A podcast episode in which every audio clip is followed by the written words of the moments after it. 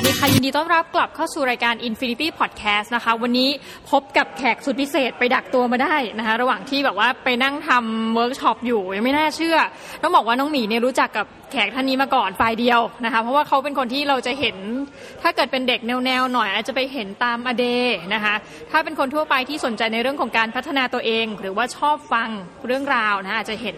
น้องพีเนี่ยตามงานนึงซึ่งจริงเป็นงานที่ใหญ่มากแล้วก็ดังมากจากต่างประเทศนะคะก่อนที่ประเทศไทยเนี่ยจะเอาเข้ามาใช้นะคะพบกับน้องพินะคะพิริยะกุลกาญจนาชีวินสวัสดีค่ะสวัสดีครับสวัสดีครับน้องหมีสวัสดีครับนี่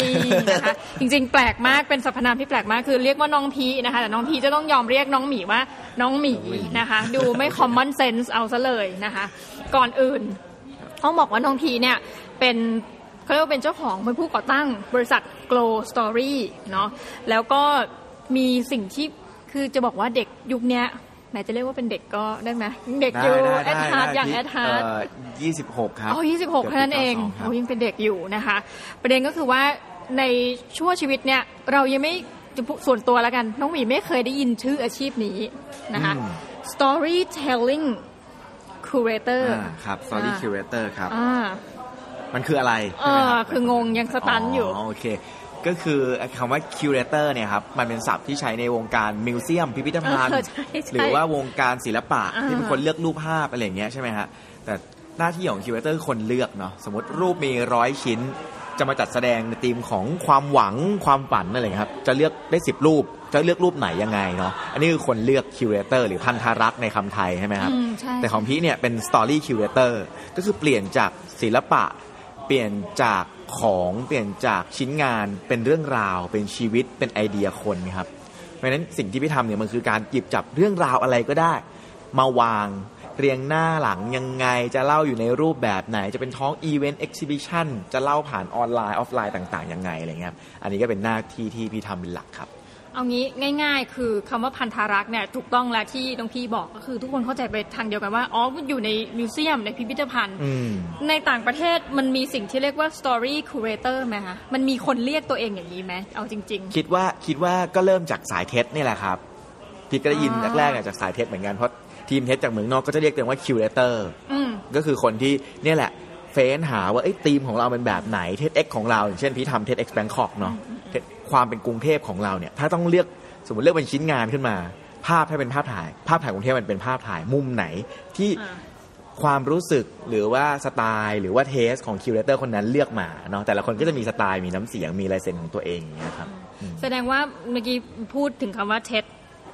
ไปแล้วหน่อยนึงนะคะแสดงว่างานจริงๆของเราเริ่มต้นจากการทำเกี่ยวกับเทสทอล์กทั้งหลายถึงกลายมาเป็นตัวเองในวันนี้ที่เรียกว่าเป็น Story Curator ใช่ครับเรียกว่าเป็นจุดสำคัญเลยคือพี่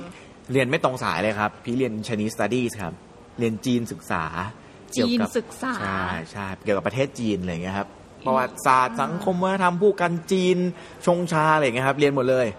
ก็เหมือนถูกที่บ้านปูมาว่าทำธุรกิจต่อที่บ้านเพราะที่บ้านทำธุรกิจคนจีนอยู่แล้วแล้วก็ได้ไป AFS จีนตั้งแต่เด็กอะไรอย่างเงี้ยครับก็แสดงว่าภาษาจีนเนี่ยเราพูดได้อยู่แล้วใช่สื่อสารได้เดี๋ยวนะ AFS มันมีไปประเทศจีนด้วยใช่เดี๋ยวนี้คนไปเยอะมากครับประเทศจีนมันป๊อปปูล่าขึ้นมามากเพราะว่าพ่อแม่ก็อยากให้ลูกฝึกภาษาอยากให้ลูกได้ภาษาจีนอะไรอย่างเงี้ยครับอันนี้จะบอกว่าในรุ่นก่อนหน้าน้องพี่สักหน่อยนึงก็แล้วกันนะคะ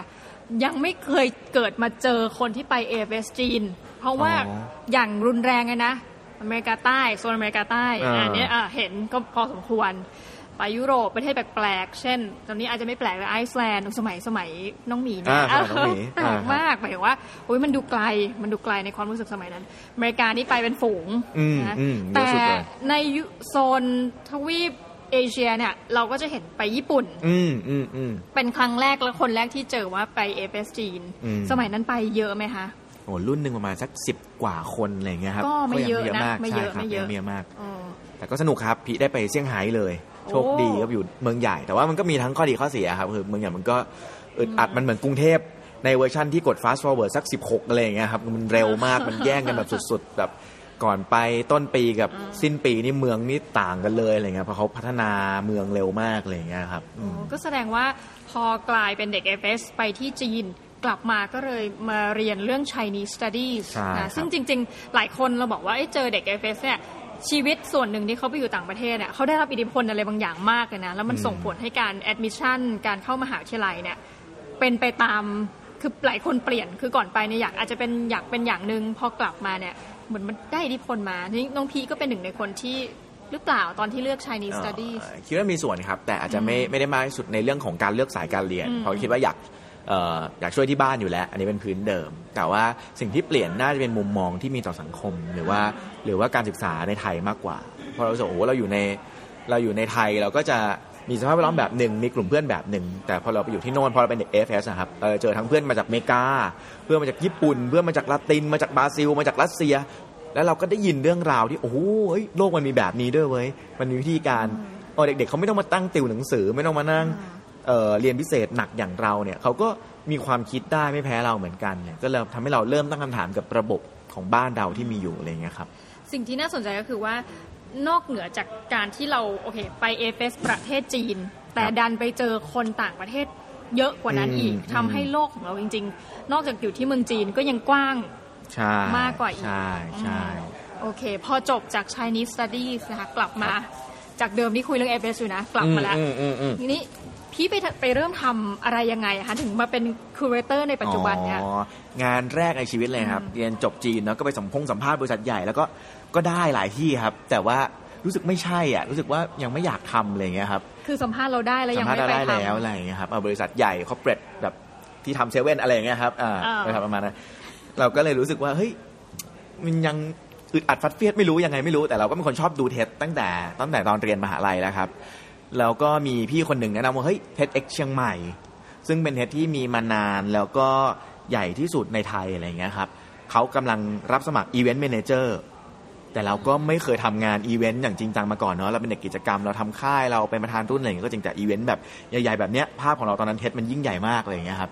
ก็ยังไม่เคยเราก็เลยยื่นไปสมัครสุดท้ายก็ได้ไปทำงานเป็น Event Manager จริงเลยครับก็ไปอยู่ที่เชียงใหม่บินขึ้นไปอยู่ 4-5 เดือนอะไรอย่างเงี้ยครับแล้วเข้าใจว่า TEDเนี่ยTEDx เนี่ยเขาไม่ได้มีการรับบริจาคเขาเรียกมีอาจจะมีการรับบริจาคแต่หมายว่าคนทำงานนี้ได้เป็นเงินเดือนเป็นอะไรอย่างเงี้ยใช่ของพี่เนี่ยก็เป็นกึ่งวอลันเทียร์เหมือนกันครับคือมีตังค์แค่พอเช่าหอกับกินข้าวอะไรเงี้ยครับไป3เดือนได้หลักต้นหมื่นอะไรเงี้ยครับ 3-4 เดือนอะไรเงี้ยคือแทบจะทำฟรีมีตังค์แค่พอกินข้าวกินน้ำประทังชีวิตในเชียงใหม่จริงๆก็มีให้อยู่บ้างเพียงแต่ว่าไม่ได้ให้เพื่อเป็นล่ำเป็นสันว่าทำเป็นอาชีพเนาะใช่ถ้าไปทำบริษัทจริงจังแล้วมันเป็นโปรเจกต์เบสครับมันก็คือ3เดือนเนี้ยคุณมาช่วยรันโปรเจกต์นี้อะไรเงี้ยครับก็ตอนไปที่นั่นก็ทำทุกอย่างเลยครับก็ Event Manager ถ้าพูดกันหลังบ้านมันคือ General Base นั่นแหละครับน้องหมีก็คือทำติดต่อขอประสานงานเอาซื้อตั๋วเครื่องบินให้สปีกเกอร์ติดต่อไทยใหญ่ให้มาขนของไม้ไผ่ทำเป็นเวทีอะไรอย่างเงี้ยครับแต่เผอิญว่าพอเราชอบดูทอล์กอยู่แล้วแล้วเราก็เป็นคนชอบเล่าเรื่องอยู่แล้วเป็นพิธีกรทำโต้วาทีมาก่อนอะไรอย่างเงี้ยครับเวลาพี่สปีกเกอร์เขาอยากมาฝึกซ้อมเนี่ยเราก็จะมีโอกาสได้ให้ฟีดแบ็กด้วยแล้วก็จะมีพี่สปีกเกอร์บางคนที่เอ้ยเราให้ในห้องประชุมโอเคแต่เรายังเป็นเด็กเราก็ไม่กล้าให้มากมันก็มีผู้ใหญ่ในห้องเยอะมากเขาก็จะหลังไมค์มาไปซ้อมกับพี่หน่อยชวนไปนัดกินข้าวชวนไปพูดคุยอะไรอย่างเงี้ยครับเหมือนเขาก็คงรู้สึกว่าเราช่วยให้ฟีดแบ็กแบบที่น่าจะเป็นประโยชน์กับเขาก็เลยได้เริ่มลองทำหน้าที่คิวเรเตอร์ย่อมแรกๆก้าวแรกๆในตอนนั้นอะไรอย่างเงี้ยครับแล้วพอจบงานที่ TEDx เชียงใหม่ก็มีพี่หลายคนบอกว่าเอ้ยพี่ช่วยคนเล่าเรื่องได้ดีนะเราก็รู้สึกน่าสนใจพอตรงนั้นเนี่ยพองานมันเกิดที่ TEDx เชียงใหม่เราก็รู้สึกว่าทำไมที่เชียงใหม่มีแต่ที่กรุงเทพที่เป็นเมืองหลวงของประเทศไทยแท้ๆเนี่ยกลับไม่มีงาน TEDxเดี๋ยวนะ TEDx ในประเทศไทยมีที่เชียงใหม่มาก่อนใช่ครับก่อนกรุงเทพซะอีกครับตอนนั้นปีอะไรอะคะจำได้ไหมตอนที่พี่ไปทำเป็น2014ครับถ้าจำไม่ผิด2014 4ปีที่แล้วครับใช่ซึ่งอีมานานแล้วนะครับ TEDx เชียงใหม่มีน่าจะ8ปีแล้วมั้งครับถือว่าอันนี้เป็นอะไรที่เซอร์ไพรส์มากนะคือความทุกอย่างที่เราเข้าใจทุกอย่างมันต้องอยู่ที่เมืองหลวงอ่ะกลายเป็นว่าเชียงใหม่จัดก่อนกรุงเทพแล้วพี่ก็เกิดความขับข้องใจใช่ทำไมกรุงเทพไม่มีอะไรอย่างเงี้ยแล้วก็รู้สึกว่าอย่างเชียงใหม่เขาจะมีความเป็นคนต่างชาติมาเป็นผู้ฟังเยอะสปีกเกอร์ก็จะพูดเป็นภาษาอังกฤษเยอะอะไรอย่างเงี้ยครับเราก็รู้สึกว่า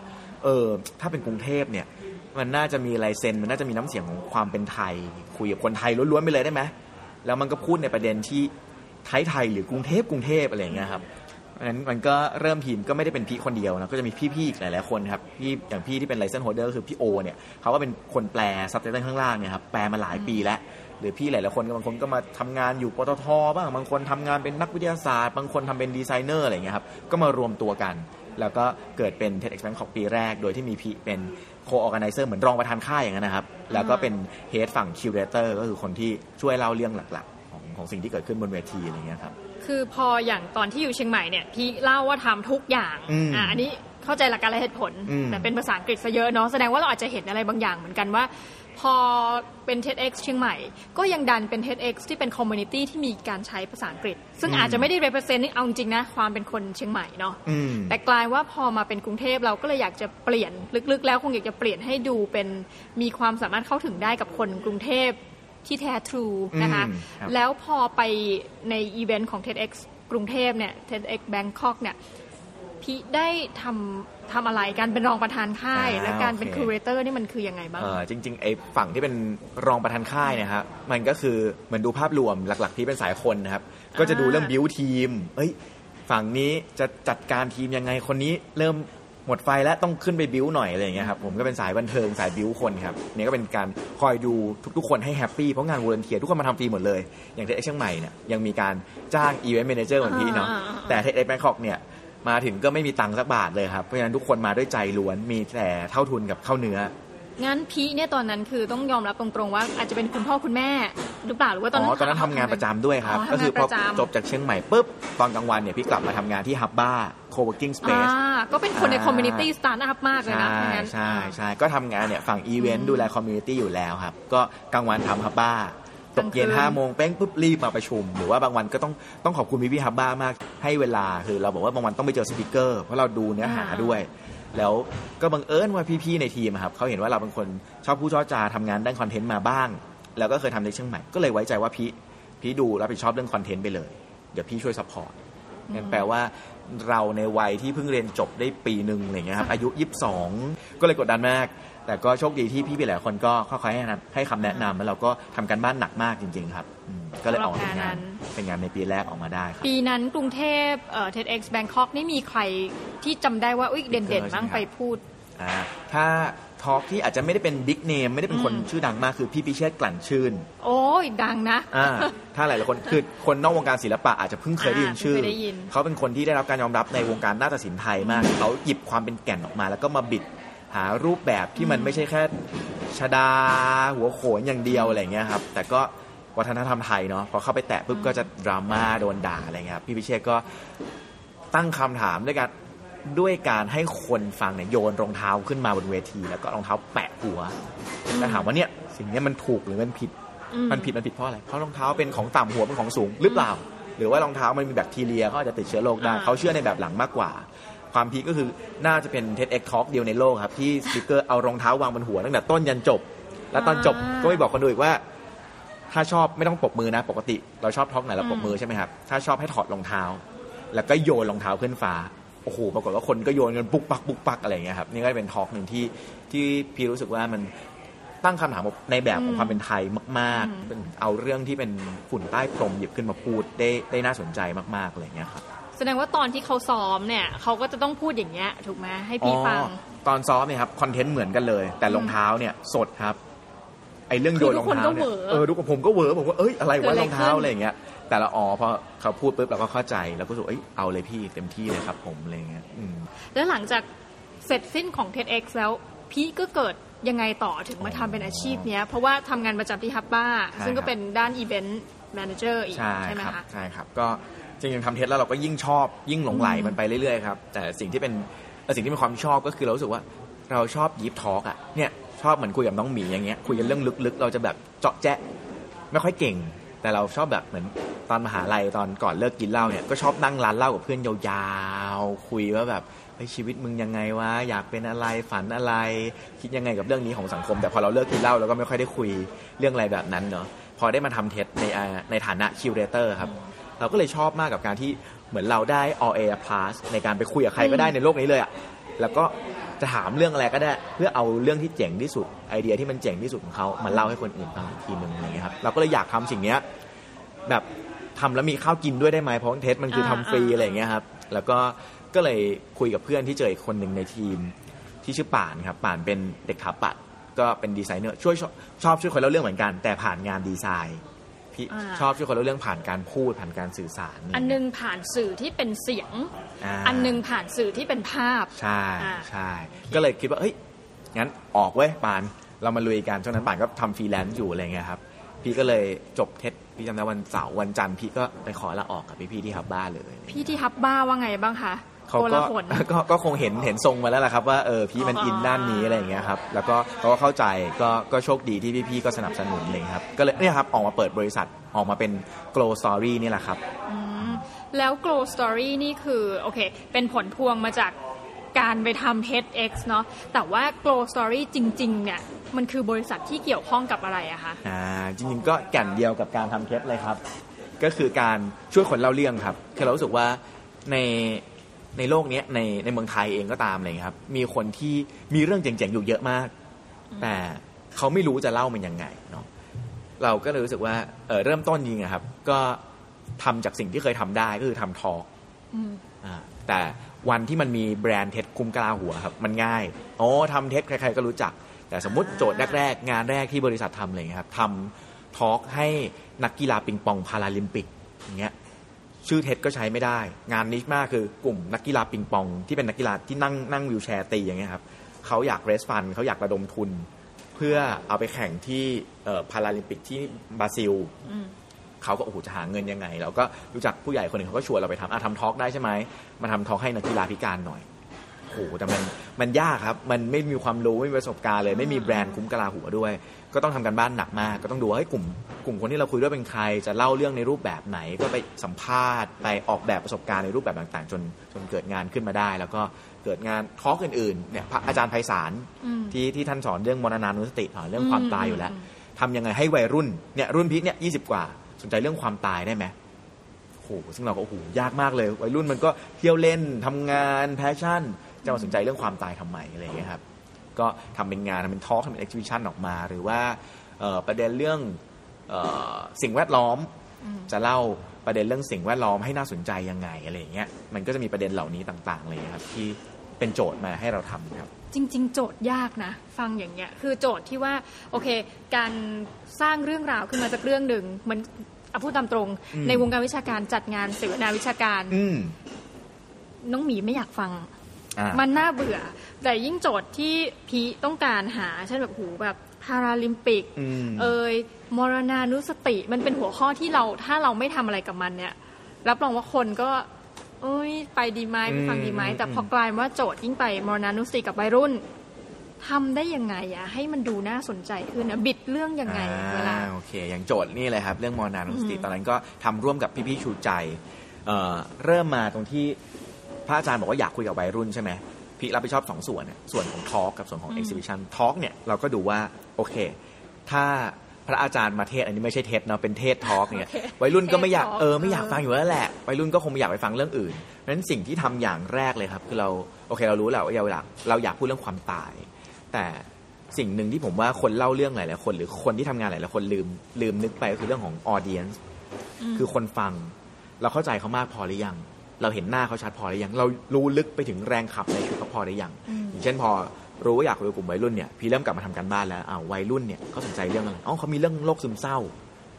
อย่างนี้เราเอาคนที่เคยเป็นโรคซึมเศร้าเคยฆ่าตัวตายมาพูดได้ไหมว่าเฮ้ยเนี่ยโรคซึมเศร้าเป็นกันเยอะใช่ไหม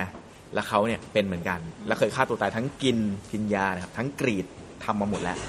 ลองตายมาแล้วได้เรียนรู้อะไรบ้างหรือเอาคนที่อยู่ในโซเชียลมีเดียน้องเรไรรายวันที่เขียนไดอารี่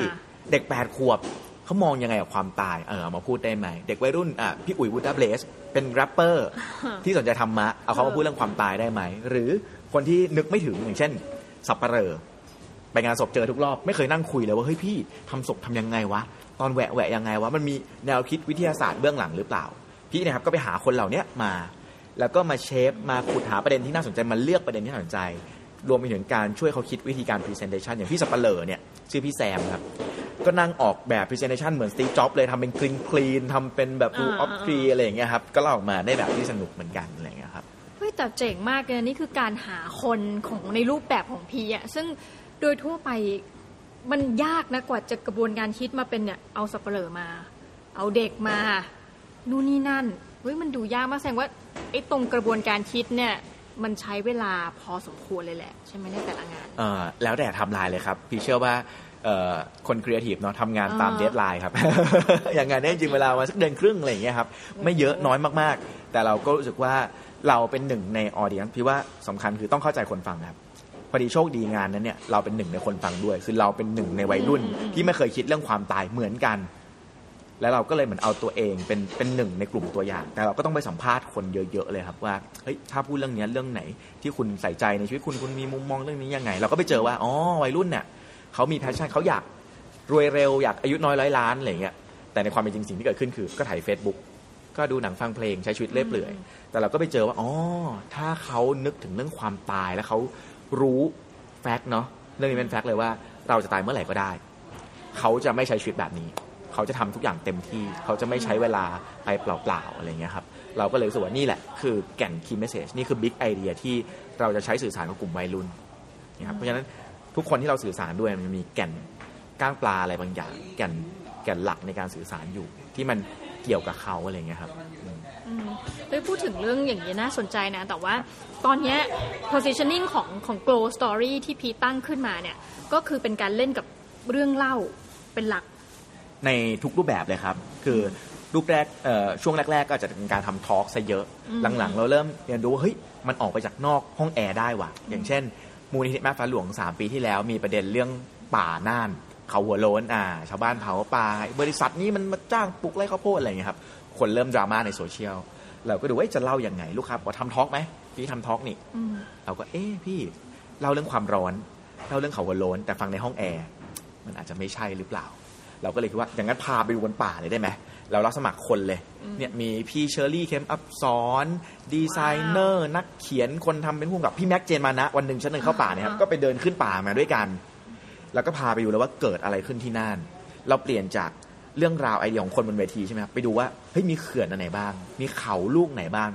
งแล้วทำเหมือนทำหนังเลยครับจะออกแบบซีนยังไงเขาต้องไปเจอเขาลูกไหนก่อนอ๋อแล้วค่อยมาเจอช็อตนี้นะค่อยมาคุยกับชาวบ้านคนนี้นะตกเย็นเราทำกระบวนการให้เขาทำความเข้าใจสิ่งที่เขาเจอยังไงอะไรอย่างเงี้ยครับนี่ก็เป็นการค้นเจอว่าโอ้จริงแล้วเรื่องเล่าเนี่ยมันฟอร์มเลสเนาะมันเล่าในรูปแบบไหนก็ได้มันจะเป็นอีเวนต์ก็ได้มันจะเป็นเอ็กซิบิชันก็ได้มันจะเป็นทริปก็ได้หรือแม้กระทั่งมันจะเป็นการ์ดเกม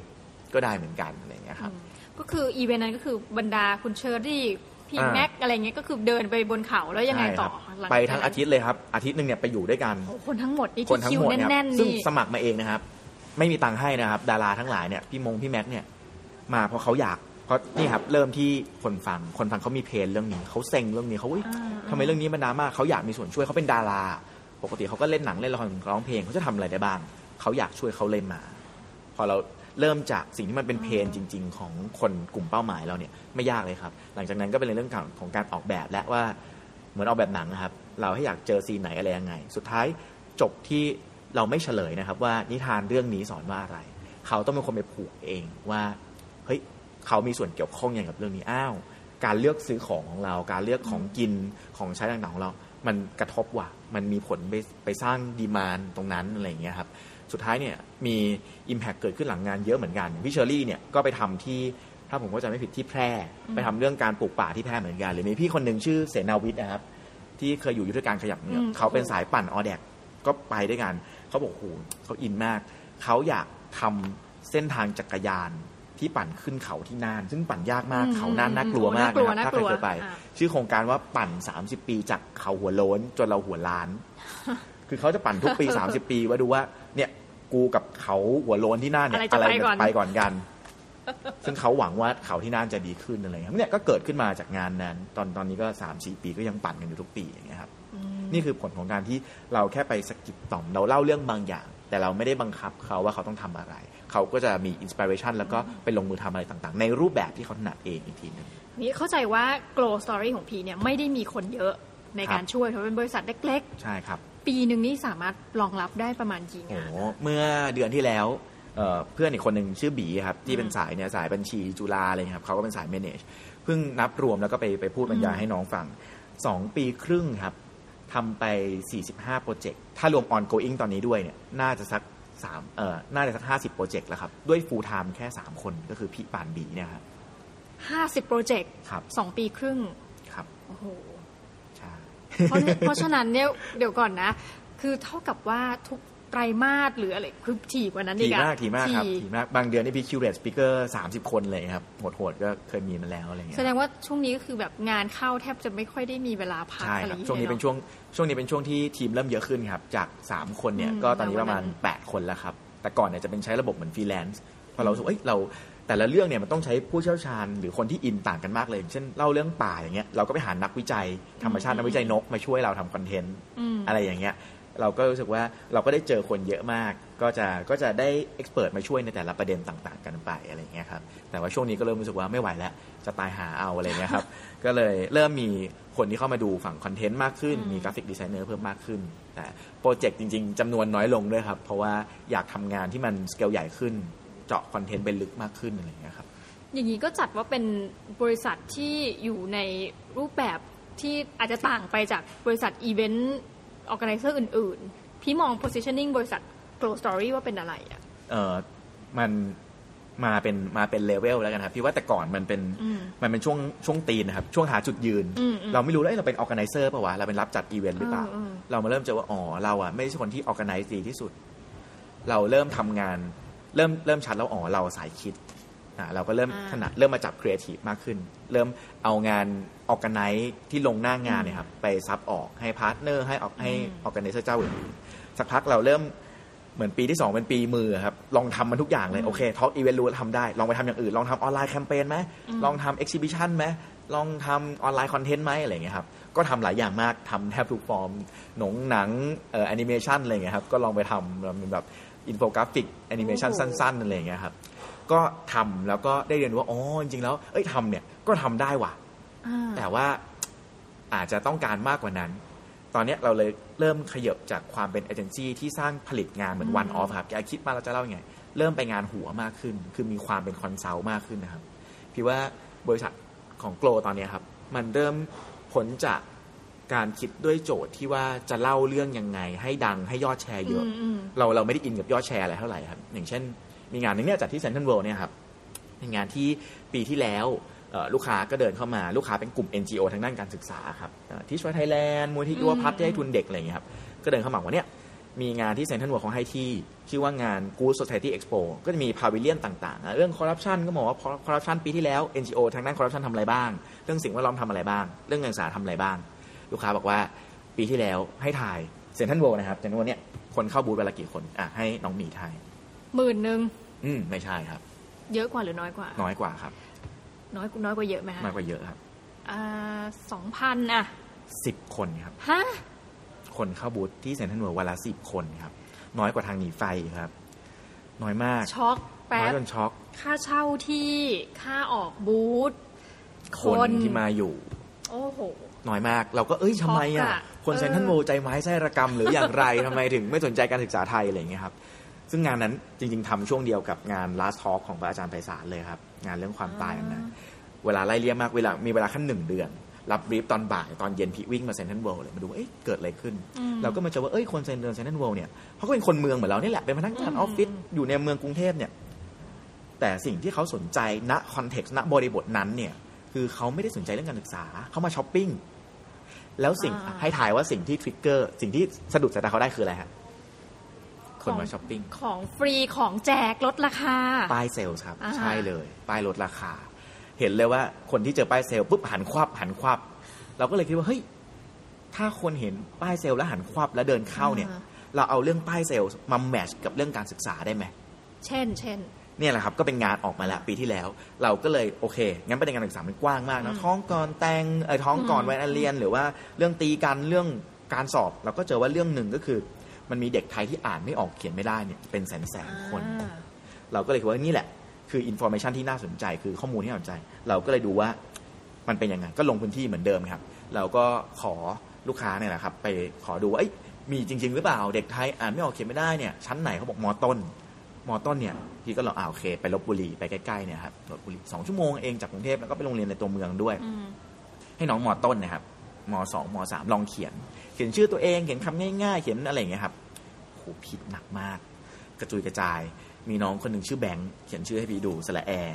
บอใบไม้คอควายกระลันงองูม.2 สระแอโบใบไม้คอควายกรันงองูอ๋อเขียนชื่อตัวเองด้วยนะสองชื่อตัวเองนี่ชื่อตัวเองนะไม่ใช่คำอะไรเลยละแล้วประเทศไทยเขียนผิดกรุงเทพเป็นกรุงเทพมังหานครอะไรเงี้ยเขียนผิดหมดเลยเราก็รู้สึกว่าเนี่ยคือโมเมนต์ที่ information เปลี่ยนเป็น emotion แหละความรู้เปลี่ยนเป็นความรู้สึกแหละเนี่ยหยิบได้หยิบมาได้นะเราก็เอาลายมือน้องที่เขียนในกระดาษนี่แหละครับถอดเป็นฟอนต์แล้วก็เอาฟอนต์เนี่ยมาทำเป็นเสื้อที่คนเนี่ยใส่เสื้อผิดที่เขียนคำผิดเขียนชื่อผิดของตัวเองเราก็เลยทำเฮ้ยโหทำลูกค้าจ้างทำบูธนะทำพาวิเลียนเราก็เลยแบบต้องออนไลน์เพราะว่าคนเดินไซเนนวัวเนี่ยยังเยอะไม่พอไอเดียมันไปไกลได้อีกเราก็เลยบอกโอเคงั้นขอทำเว็บด้วยเอาควักเนื้อก็ลุยทำกันเลยหาคนเข้ามาช่วยอะไรอย่างเงี้ยครับก็ทำเป็นเว็บไซต์หน้าแรกสมมติน้องหมีก็จะมีชื่อให้น้องหมีพิมพ์น้องหมีก็พิมพ์น้องหมีคลิกปุ๊บเป็นหน้าที่สองมีฟอนต์น้องให้เลือกน้องบอสน้องบอยน้องโอน้องอ้อมอะไรอย่างเงี้ยแล้วก็จะมีลายมือจริงๆของน้องแต่เป็นชื่อสมมุตินะฮะเพราะว่าเป็นเรื่องสิทธิเด็กแล้วก็มีสตอรี่ของน้องด้วยอ๋อน้องอ้อมเนี่ยอยู่กับคุณยายนะเพราะว่าพ่อแม่เนี่ยไปทำงานโรงงานที่กรุงเทพเล่าเรื่องความเหลื่อมล้ำในประเด็นต่างๆเสร็จปุ๊บพอน้องหมีอ่านเลือกฟอนต์ใช่ไหมก็ต้องอ่านเสร็จปุ๊บคลิกต่อออกมาเป็นน้องหมูออกมาเป็นชื่อที่เขียนผิดเพราะว่าน้องๆอ่ะเขียนผิดไง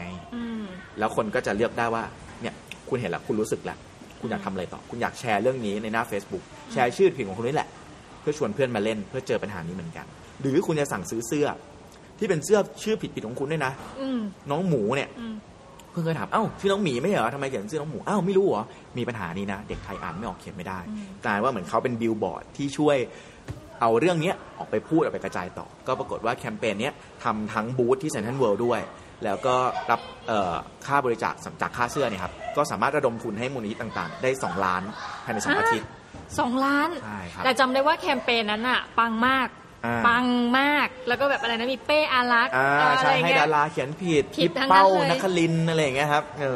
สนุกก็มีคนเข้ามาช่วยกันเยอะมากเพราะว่าทุกคนเนี่ยอินเรื่องการศึกษาแล้วก็อยากลงมือช่วยเหมือนกันแล้วก็เนี่ยปีนี้กำลังจะทำภาคต่อแล้วครับเซ็นทรัลเวิลด์เดือนอาทิตย์หน้าเนี่ยแหละครับที่พี่นาตาหล่อๆอยู่ตอนนี้ก็คือรู้สึกว่าปีที่แล้วมันเป็นร้านเสื้อเราพาร์ทเนอร์เกรย์ฮาวปีนี้อยากทำให้มันเป็นเหมือนถ้าปีแล้วมันคือร้านเกรย์ฮาวปีนี้อยากให้มันเหมือนมูจิอ่ะคือมีทุกโปรดักต์เลยได้ไหมมีเสื้อตอนนี้โอ้โหพาร์ทเนอร์เยอะมากครับมีทั้งafter you จะออกโปรดักต์ที่เป็นลิมิเต็ดเหมือนคล้ายๆ edition แต่เป็นลิมิเต็ด education ออกมาเป็นขนมในแบบของเขากัสแยมกูที่เป็นไอติมออกรสชาติไอติมรสชาติการศึกษาไทยเป็นยังไง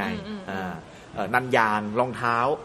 ท้าที่มีคำผิดรองเท้าที่เลเวอเซนความการศึกษาไทยสื่อต่างๆ Love Is พี่บอยออกพรีเมียมให้เอาศิลปินมาช่วยอะไรเงี้ยครับBC Hero อะไรต่างๆก็เนี่ยเข้ามาช่วยกันแต่ละคนก็ออก Limited Education ของตัวเองแล้วก็จะเปิดเป็นเหมือนคือเนี่ยพี่ว่าสิ่งที่ทีมอินคือเราไม่ได้อยากแค่เล่าเรื่องให้มันดังให้มันปังครับเราอยากสร้างความต่อเนื่องเราอยากแก้ปัญหามากกว่าเราเรื่องราวเป็นแค่เครื่องมือนึงในการแก้ปัญหาเพราะฉะนั้นปีนี้สิ่งที่ทีมทำคือโจทย์ไม่ได้ทำให้คนแชร์เยอะเลยแต่ทำยังไงจะสร้าง business model ให้ลูกค้าได้เพราะลูกค้าเป็น NGO รับแต่เงินบริจาคใช้แต่ความสงสารอย่างเดียวไม่ได้เนี่ยครับก็เป็นโจทย์ที่เรารู้สึกว่าเราอยากทำเพิ่มเพื่อให้การเล่าเรื่องแบบนี้มันแก้ปัญหาให้คนได้วิธีการคิดของพี่อ่ะมันพิเศษมากนะหมายความว่าอยู่เป็น creative ก็จริงแต่เรารู้สึกว่ามันไม่ใช่ทุกคนที่จะมาคิดอะไรบิดโมเดลได้ขนาดเนี้ยถามว่าเอาแรงบันดาลใจหรือว่าไอเดียต่างๆมาจากไหนเพราะมันไม่ได้ไปก๊อปใครมาด้วยนะการแบบให้เขียนผิดแล้วมาทำเป็นเสื้อแล้วมาเข้าเว็บคือกระบวนการคิดเนี่ยทำอย่างไรอ่ะให้แบบสมมติใครก็ตามที่ฟังอยู่ตอนนี้อยากจะทำอะไรสักอย่างให้มันเปลี่ยนแปลงเกิดคำว่า change ขึ้นมาอย่างเงี้ยแต่คิดไม่ออกว่าจะทำยังไงให้มันบิดออกไปจากสิ่งที่คนเข้าใจพี่มีวิธีการคิดยังไงอ่ะต้องบอกนะว่าไม่ใช่แค่พี่คนเดียวมีทีมที่ช่วยกันเยอะมากเนาะก็เป็นทีมของพี่มีพี่คนหนึ่งครับที่สอนประโยคนี้แล้วพี่จำติดหัวเลยคือพี่ต้องกวีวุฒิเขาสอนเรื่อง design thinking เคยไปเรียนที่ Stanford ต้องพูดว่า creativity เนี่ย you cannot create you have to allow it คือคุณไม่สามารถสร้างได้คุณแค่อนุญาตให้มันเกิดขึ้น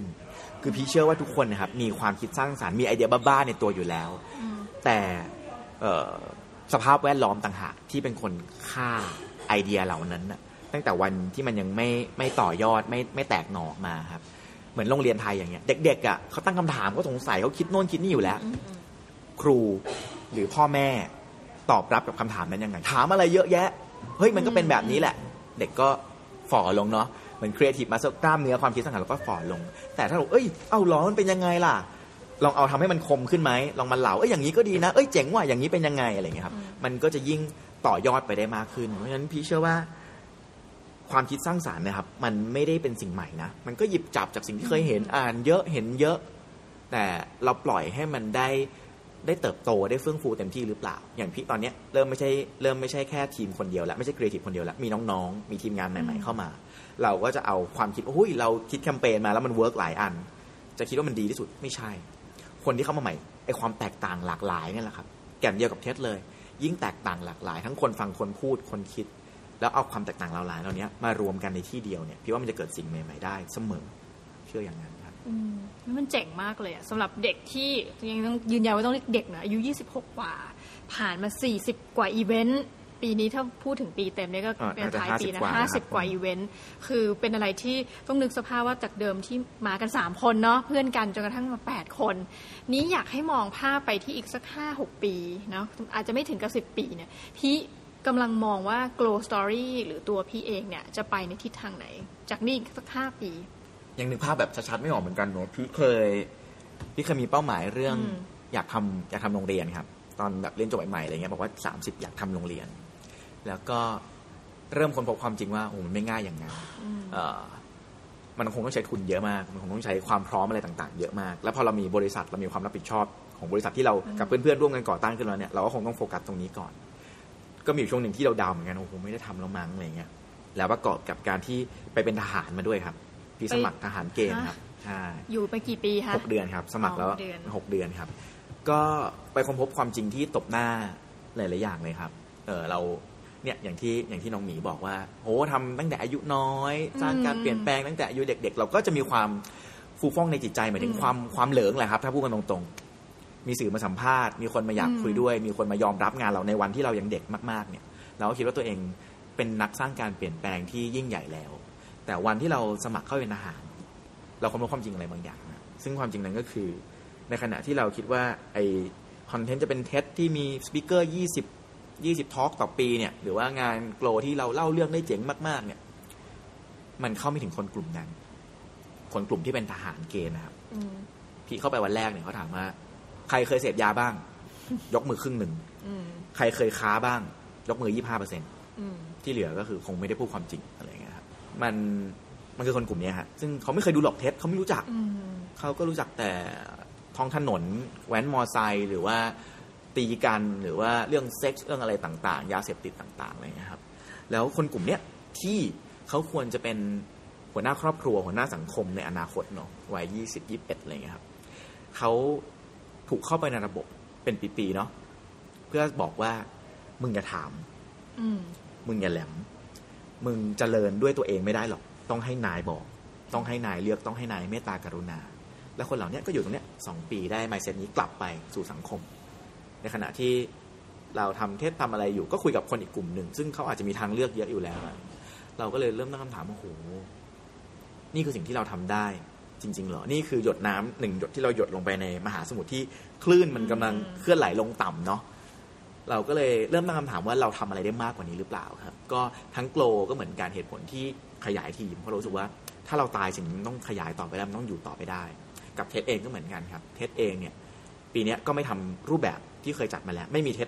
มีTEDx Bangkok ปกติอีกต่อไปครับล้มงานนั้นทิ้งไม่มี Talk 20 Talk กับผู้ใหญ่อีกแล้วเราตั้งออกมาเป็น2โปรแกรมครับโปรแกรมหนึ่งคือ TEDx Adventure เรารู้สึกว่าการสื่อสารมันทางเดียวไม่ได้หรอกบิ้วกันไปอินสปายกันไปแล้วไงต่อเขาก็กลับไปใช้ชีวิตเหมือนเดิมมีแรงบันดาลใจแล้วก็กลับไปใช้ชีวิตเหมือนเดิมไม่มีการเปลี่ยนแปลงอะไรเกิดขึ้นแต่ถ้ามันเป็น two way communication ล่ะถ้าพูดเรื่องรถเมล์ฟังเสร็จปุ๊บเฮ้ยไปฟังที่ป้ายรถเมล์เลยได้ไหมฟังเสร็จปุ๊บช่วยกันเก็บข้อมูลป้ายรถเมล์ไอ้ป้ายรถเมล์ที่ห่วยๆของเมืองไทยเนี่ยแล้วเอาข้อมูลตรงนี้มาออกแบบเป็นป้ายรถเมล์ที่ดีขึ้นเลยได้ไหมสมมติคุยกันเรื่องอาหารไทยพูดเสร็จปุ๊บลองทำลองปรุงลองชิมกันลองออกแบบเมนูที่มันเป็นความเป็นอาหารไทยเลยได้ไหมเนี่ยครับตอนนี้ก็จะมี TEDx Adventure เกิดขึ้นจะมี10อีเวนต์แบบนี้ครับเกิดขึ้นป๊อปอัพตลอดเดือนอีกขานึงที่พี่ดูอยู่ก็คือ TED Club ครับเป็นเนี่ยแหละอาจจะเป็นการเติมเต็มความฝันในเรื่องของโรงเรียนของตัวเองเพราะเรารู้สึกว่าเฮ้ยการทำโกลเนี่ยเราอาจจะไม่ได้มีตังค์ไปทำโรงเรียนว่ะแต่เราเข้าถึงความรู้ที่คน เรียนคารุหรือคนทำงานด้านการศึกษาคนไหนก็เข้าไม่ถึงเราเข้าถึงอาจารย์สอนวิชาสับเปลือเราเข้าถึง CEO บริษัทใหญ่ๆของประเทศนี้เราเข้าถึงนักบินอวกาศเราเข้าถึงคนที่เป็นคนปราบปรามคอร์รัปชันอะไรเงี้ยครับอย่างน้อยเราไม่มีฮาร์ดแวร์นะเรามีซอฟต์แวร์เรามีองค์ความรู้ที่เจ๋งที่สุดแล้วเรามั่นใจว่าเราเข้าถึงองค์ความรู้ได้เยอะมากวันหนึ่งที่เรามีเราอาจจะหาครูที่แปลกได้กว่าโรงเรียนอื่นแต่ในอีกมุมนึงพอมาทำเทสเนี่ยครับเราก็รู้สึกว่าพื้นที่ของโรงเรียนนะครับย้อนกลับไปตรงตอนที่เป็นทหารเหมือนกันสิ่งที่เกิดขึ้นในระบบการศึกษาไทยก็คือถ้าคุณไม่ใช่เด็กแถวหน้าคุณไม่มีพื้นที่นะเพราะพื้นที่ของเด็กแถวหน้าคือการยอมรับจากครูเพราะคุณคือเด็กเก่งคุณสมุดพกคะแนนสวยหรือคุณไปอยู่ป้ายไวนิ้วหน้าโรงเรียนคุณสอบเตรียมอุดมคุณสอบมหาลัยดังๆติดอะไรเงี้ยครับแต่ถ้าคุณเป็นแถว2แถว3หรือไม่ว่าไปแถวหลังครับคุณไปหาที่อื่นไปโรงเรียนไม่ใช่พื้นที่ที่คุณได้รับการยอมรับก็ไปหาพื้นที่ที่อื่นฮะไปร้านเกมไปแว้นบนท้องถนนเสียงดังแล้วมีคนด่าเขาได้รับการยอมรับหรือเขาต้องลั่นไกปืนใส่หัวใครสักคนที่เขาไม่รู้จักครับเพราะว่าคนที่ยอมรับเขามันคือเพื่อนที่เชียร์อยู่ข้างๆเนี่ยถ้าเขาไม่ลั่นไกนะเขากลายเป็นไอ้ขี้แพ้นั่นไม่มีใครเชียร์เขาแล้วนะในชีวิตเนี้ยพ่อแม่ก็ไม่ใช่โรงเรียนก็ไม่ใช่หรือแม้แต่กระทั่งเขาอาจจะต้องยอมให้ผู้ชายสักคนมีเซ็กซ์กับเขาโดยไม่ใส่ถุงยางเพราะว่าไม่มีใครรักเขาแล้วก็มีใครผู้ชายคนนี้ที่บอกว่ารักเขาขอไม่ใส่ถุงยางนะเขาก็ต้องทำเพราะเขาไม่มีพื้นที่ที่มีใครยอมรับเขาเราก็เลยคิดว่าเราแก้ปัญหานี้ได้ไหมถ้าเราเป็นคนที่สร้างพื้นที่อยู่แล้วก็เลยรวบรวมประสบการณ์ของการทำเทสมา3ปีเนี่ยครับทำเป็นเวิร์กช็อปแล้วก็สร้างโมเดลหนึ่งขึ้นมาที่เรียกว่าโมเดลเทคคลับเราทำ3อย่างกับครูครับเรารับสมัครครูที่พร้อมจะทำอะไรแปลกๆครูที่จัดแข่ง ROV หรือครูอะไรต่างๆเราก็ประกาศออนไลน์เลยครับใครอยากทำเทสในโรงเรียนมารับสมัครเสร็จปุ๊บเรามาติดอาวุธให้ไอ้วิธีการคิวเรทที่เล่าให้ฟังเมื่อกี้แหละฮะทำยังไงคุณจะเปลี่ยนเด็กจากซีโร่ทูฮีโร่เนี่ยเด็กที่จะไปติดยาอยู่แล้วเด็กที่ไม่มีใครฟังเขาเนี่ยทำยังไงให้เขามั่นใจให้เขาขุดเฟ้นหาเรื่องของตัวเองขึ้นมาจนพูดบนเวทีได้แล้วเราก็ซัพพอร์ตครูเขากลับไปที่โรงเรียนทำเอกสารขอผอ.ให้เทสมันมีแบรนด์คุยกับผอ.ให้เราติดเวิร์กช็อปมาเอาพี่ต้องเข้าไปสอนดีไซน์ทิงกิ้งเอาป้ามนบ้านกาญจนามาสอนเรื่องการเข้าใจเด็กผลักดันเด็กอะไรอย่างเงี้ยครับเรามีสปีกเกอร์ที่พร้อมจะช่วยอยู่เยอะแยะมากมายนี่เราก็ทำเป็นระบบนี้ขึ้นมาตอนนี้ครับผ่านไปประมาณครึ่งปีกว่าเนาะก็มีครูไปแล้ว2รุ่นครับ60โรงเรียนได้50-60โรงเรียนเฉพาะรุ่นแรกเนี่ยมีเด็กที่อยู่ในคลับประมาณ850คนครับนั่นแปลว่าจากปีก่อนๆเราทำได้20ทอล์กปีนี้เราได้850ทอล์กแต่มันไม่ใช่850ทอล์กที่เป็นไอเดียที่สุดเท่หรือว่าโปรดักชันดีนะครับแต่มันคือ850ทอล์กที่เป็นพื้นที่ให้เด็กจากคนนึงเนี่ยรู้สึกว่ามีคนฟังเขารู้สึกว่าไอเดียของเขามีความหมายแล้วสิ่งที่ทำต่อมาคือทำอีเวนท์ที่เรียกว่า TEDx Youth Bangkok ชอนขึ้นมาครับเราเฮ้ยเราไม่จัดเองแล้วนะเราให้มันเป็นอีเวนท์ที่ for youth by youth โดยแท้จริงคือเรารับสมัครเด็กที่ไม่เกินมหาลัยมาเป็นทีมงานจัดคิวเรเตอร์เนี่ยไม่ใช่พี่แหละเป็นน้องๆมหาลัยต่างๆมารวมตัวกันมันมี TEDx ตามมหาลัยต่างๆหลายที่แล้วเนาะแต่ไม่มีที่ไหนที่รวมเด็กมหาลัยตัวท็อปมารวมตัวกันออกแบบเวทีออกแบบอีเวนท์ออกแบบคอนเทนต์บนเวทีนะฮะแต่สปีกเกอร์พีคไปกว่านั้นคือเราเอาสปีกเกอร์18ลบครับถ้าคุณจบม.6 ไปแล้วเนี่ยคุณแก่ไปแล้วนะสปีกเกอร์เวทีนี้18ลบเท่านั้น okay. เพราะฉะนั้นตอนแรกก็กังวลโอ้โหจะมีเด็กที่มีสตอรี่น่าสนใจพอไหมปรากฏว่าเยอะมากครับพอน้องๆไปรีเสิร์ชกันแล้วตอนนี้มีป.2 ก็มีป.2 ก็มีเรื่องเจ๋งๆเด็กสมัยนี้เก่งมากเนี่ยครับเราไม่ให้พื้นที่เขาเลยไม่รู้ว่าอ๋อมันมีเด็กเก่งๆอยู่เยอะมากสิ่งที่เราอยากทำกับตรงนี้ครับคือเรารู้สึกว่าย้อนกลับไปเหมือน TEDx Bangkok ในปีแรกที่เรากลับมาจาก TEDx เชียงใหม่เราอยากทำคือเราอยากสร้าง movement น่ะเราไม่ได้อยากให้คนมาอีเวนต์เราเยอะที่สุดเราไม่ได้อยากดังที่สุดเราอยากให้ตรงนี้มันเป็นแรงกับเพื่อมแรกที่มันบุกเบิกที่มันถางป่าถางพงครับแล้วถ้าต่อไปนึกภาพดูว่าทุกโรงเรียนมีกีฬาสีอยู่แล้วเนาะแต่กีฬาสีมันออกมาเป็นเต้นลีดออกมาเป็นชักกะเยอร์อะไรอย่างเงี้ยครับมันก็ได้ฝึกนะฝึกทีมบิลดิ้งฝึกฝนอะไรอย่างเงี้ยครับแต่ว่าเอาท์พุตมันอาจจะยัง impact ไม่เท่าที่ควรแต่ถ้ามันมีกีฬาสีไอเดียที่ก็ได้ฝึกทำงานเหมือนกันฝึกทำงานกับคนอื่นเหมือนกันได้มีความคิดสร้างสรรค์เหมือนกันแต่มันออกมาเป็นพื้นที่ทางไอเดียเช่นครูผมไม่อยากตัดผมเกรียนแต่ผมมีเหตุผลนะผมไปรีเสิร์ชงานนี้มาแล้วผมไปเล่าเรื่องนี้หรือว่าเฮ้ยครูหนูไม่ได้แรดนะหนูอยากเป็นบิวตี้บล็อกเกอร์มันมีอาชีพนี้นะอาชีพนี้มันมียังไงมันทำอะไรได้บ้างผมไม่ได้เป็นเด็กติดเกมนะครูผมอยากเป็นเกมเมอร์มันมีคนเนี่ยอะไรอย่างเงี้ยครับเรารู้สึกว่าถ้ามันมีพื้นที่แบบนี้ทุกโรงเรียนทั่วประเทศเนี่ย ผมว่ามันน่าจะเป็นวิธีการแฮกระบบการศึกษาที่ทุกคนเซ็งกันอยู่เนาะเราอาจจะไม่ได้เสียสละหรือเป็นคนที่มีความรับผิดชอบมากพอในการเป็นครูได้เราก็ถือว่าเราช่วยในจากมุมนอกเข้าไปมุมในแล้วกันก็สร้างระบบนี้ขึ้นมากับทีมอีกหลายๆคนเหมือนกันครับก็เป็นวอลันเทียร์เหมือนกันก็ตอนนี้ก็รู้สึกว่าน่าจะเกิดขึ้นได้แน่ๆแล้วก็ดูว่ามันจะโตได้เร็วแค่ไหนเท่านั้นเองก็กลับมาตอบคำถามน้องหมีครับว่าอนาคตมองตัวเองเป็นยังไงก็คิดว่าอยากใช้การเล่าเรื่องเนี่ยเป็นหนึ่งในเครื่องมือในการแก้ปัญหาสังคมเนี่ยซึ่งมันมีเยอะมากครับที่ว่าทำจนตายก็น่าจะยังไม่หมดแต่ก็สนุกที่จะทำแบบนี้ไปเรื่อยๆครับวันนี้ต้องจริงๆบทหนึ่งที่ได้เรียนรู้นะอย่างเช่นน้องพีเล่าเรื่องนู้นเรื่องนี้มาแล้วก็มาพูดถึงว่าชีวิตมาเหมือนพลิกผันนิดนึงตอนที่ไปเกณฑ์อาหารเนาะ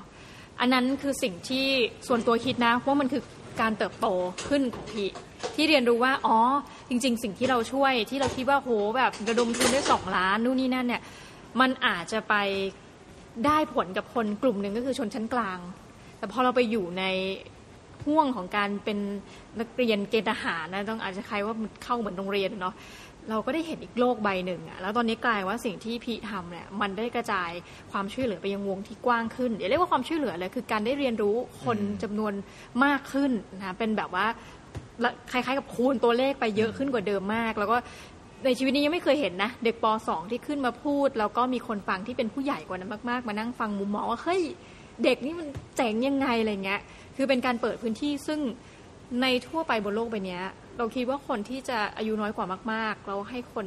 สูงอายุกว่ามาฟังอ่ะมันเป็นไปได้ยากแต่สิ่งที่พี่ทำเนี่ยมันกำลังเปลี่ยนอีกแล้วนะจากหน้ามือเป็นหลังมือจากความคิดของคนที่อาจจะอยู่ในยุคก่อนๆหรือแม้กระทั่งของน้องหมีเองซึ่งเฮ้ยฟังเลยวันนี้ก็ยังตื่นตันว่าแบบเอ้ยมีเด็กอ่ะมาพูดให้กับคนอีกหลายคนฟังนะวันนี้ก็ต้องขอบพระคุณน้องพีมากๆเลยที่วันนี้นะน้องพีเนี่ยมีนัดจริงๆแล้วก็ต้องใช้เวลาจำนวนนึงมานั่งคุยกับน้องหมีนะคะก็ยังไงเดี๋ยวเราติดตามเรื่องราวของ Glow Story ต่อไปเรื่อยๆนะคะสำหรับใครที่อยากจะไปติดตามก็นี่ GLOW เว้นนะคะแล้วก็ Story เข้าไปดูได้ใน Facebook แล้วก็พี่เขาก็จะมีอีเวนต์อะไรเจ๋งๆมาอยู่เรื่อยๆแล้วก็คาดหวังว่าอีกสัก5ปี10ปีเราคงเห็นพี่แบบเป็นถ้าเกิดนึกถึงคำนี้ Curator เนี่ยคงอาจจะเป็นคำที่คนอยากจะมาเป็นอีกเยอะมากหลังจากนี้นะคะยังไงวันนี้ก็ต้องขอบคุณพี่มากค่ะสวัสดีค่ะขอบคุณน้องมีมากเหมือนกันขอบคุณครับ